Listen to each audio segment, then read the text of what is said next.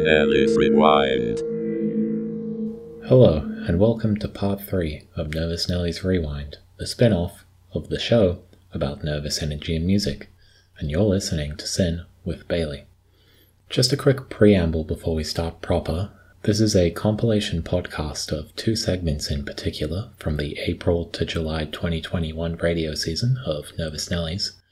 Those segments are the Nervous Nelly and Nervous Tic of the Week, which feature artists and musical techniques respectively. Part 3 contains instances of these segments from episodes 6 and 7. If you go to the show page on the SYN website, in case you're not there currently, there'll be an article with this podcast and two playlists. The first contains the songs that originally aired before each segment, since they can't be included in the podcast itself for copyright reasons. The second is a personal selection of songs that didn't air in the original episode, but which I think give context to the topics discussed in each segment.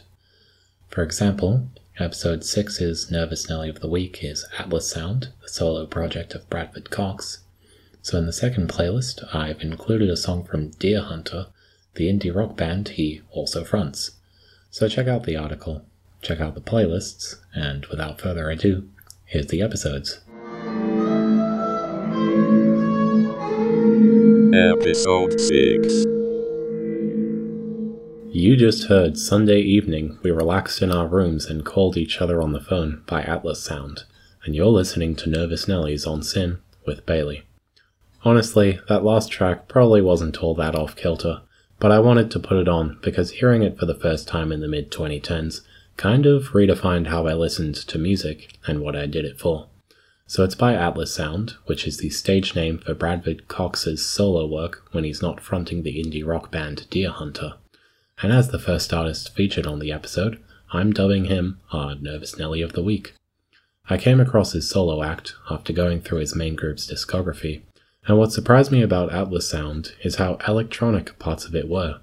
Some songs still had more of a bedroom rock vibe to them, but in studio albums, like Let the Blind Lead Those Who Can See But Cannot Feel, he focuses more on building layers of noise from either looped or reverbed samples, much like what Nobukazu Takemura would do, but less glitchy.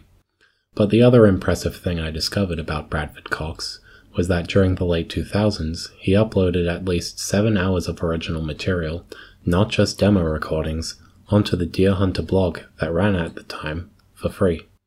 Sharing home recordings online isn't novel on its own, especially now, but aside from him being an early adopter, the impressive part was how he used the medium to break with indie album conventions, uploading large compilations, often just of extended instrumentals, knowing his fans could play it from their devices at whatever time suited them in any sequence.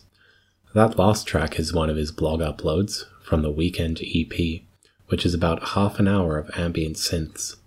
Again, that isn't very novel in the grand scheme of the genre, but to make that more open, experimental style more accessible to indie fans like me, who only had an entry level patience for minimalist electronica, is invaluable. So, blame Atlas Sound for giving me the confidence to put 10 minute plus ambience on community radio. Anyway, up next we've got The Abyss by Digitalis, and The Overload by Talking Heads. You just heard The Abyss by Digitalis and The Overload by Talking Heads, and you're listening to Nervous Nellies on SYN with Bailey. So, for a lot of this season, I've been trying to figure out how to work Talking Heads into the show, because the themes of their music are notoriously paranoid, to the point that their third album is simply titled Fear of Music, and most of the tracks are about lead singer David Byrne playing a character who's nervous about something be it cities, animals, or even the air. But generally, their music is a bit too new wave to fit into the genres this show covers, even though they were a big inspiration to the nervous theme of the show.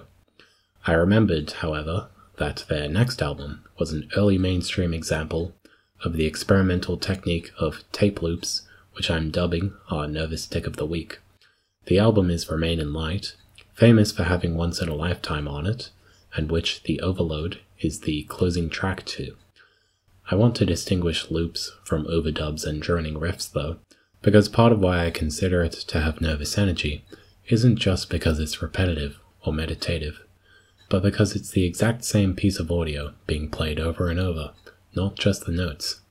In some ways, it's a predecessor to digitization and digital synth instrument lines, which can also be programmed to sound the same every time you play it, and the technique can lead to some uncanny results when juxtaposed with other samples or contrasted with live instrumentation. Even just listening through Remain in Light and all the continuous loops in each track can make the poppier songs like Once in a Lifetime sound very different than when you hear it in isolation on the radio. Anyway, up next we've got We Think We're Sane by Schema and Sad Nudes by Kate and Group Listening. Episode 7 You just heard Retrograde Mirrorform by Stereolab, and you're listening to Nervous Nellies on SYN with Bailey. So, being the first artist featured on the episode comes with the honorary title of Nervous Nelly of the Week.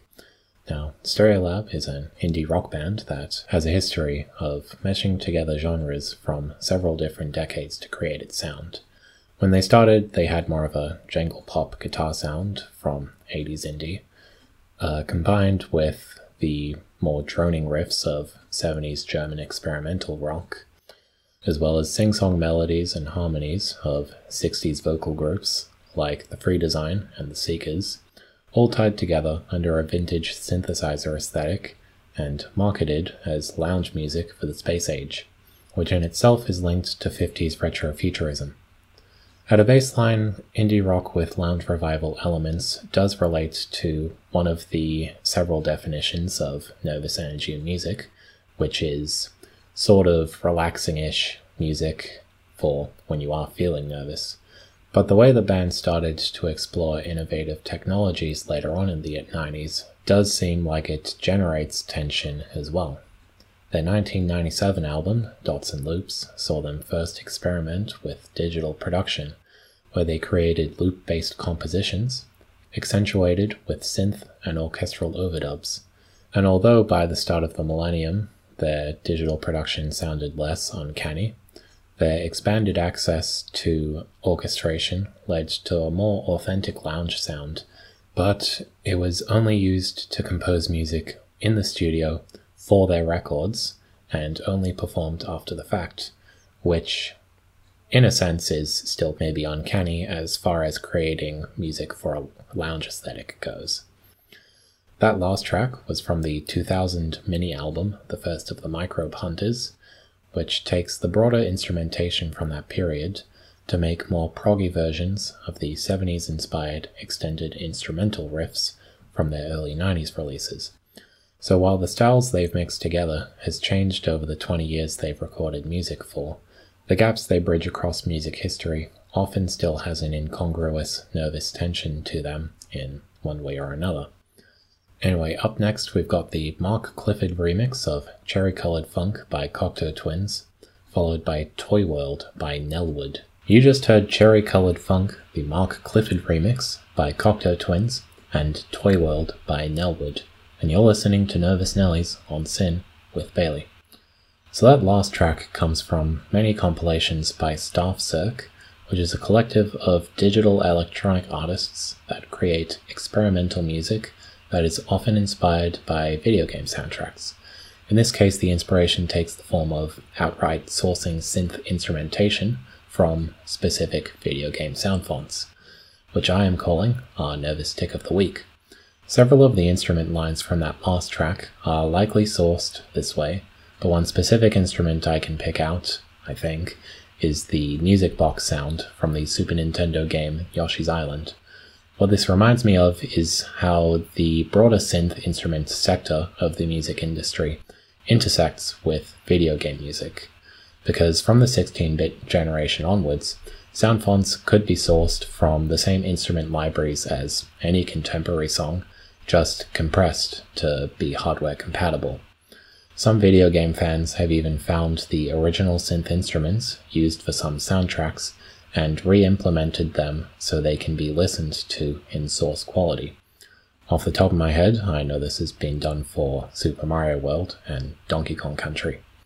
So, deliberately using compressed sound fonts and extrapolating them from their original context into a contemporary digital composition inherently has a tension to it, because the instrument is used for more than just an inside joke to those who know what game it came from, since it's still used for new melodies.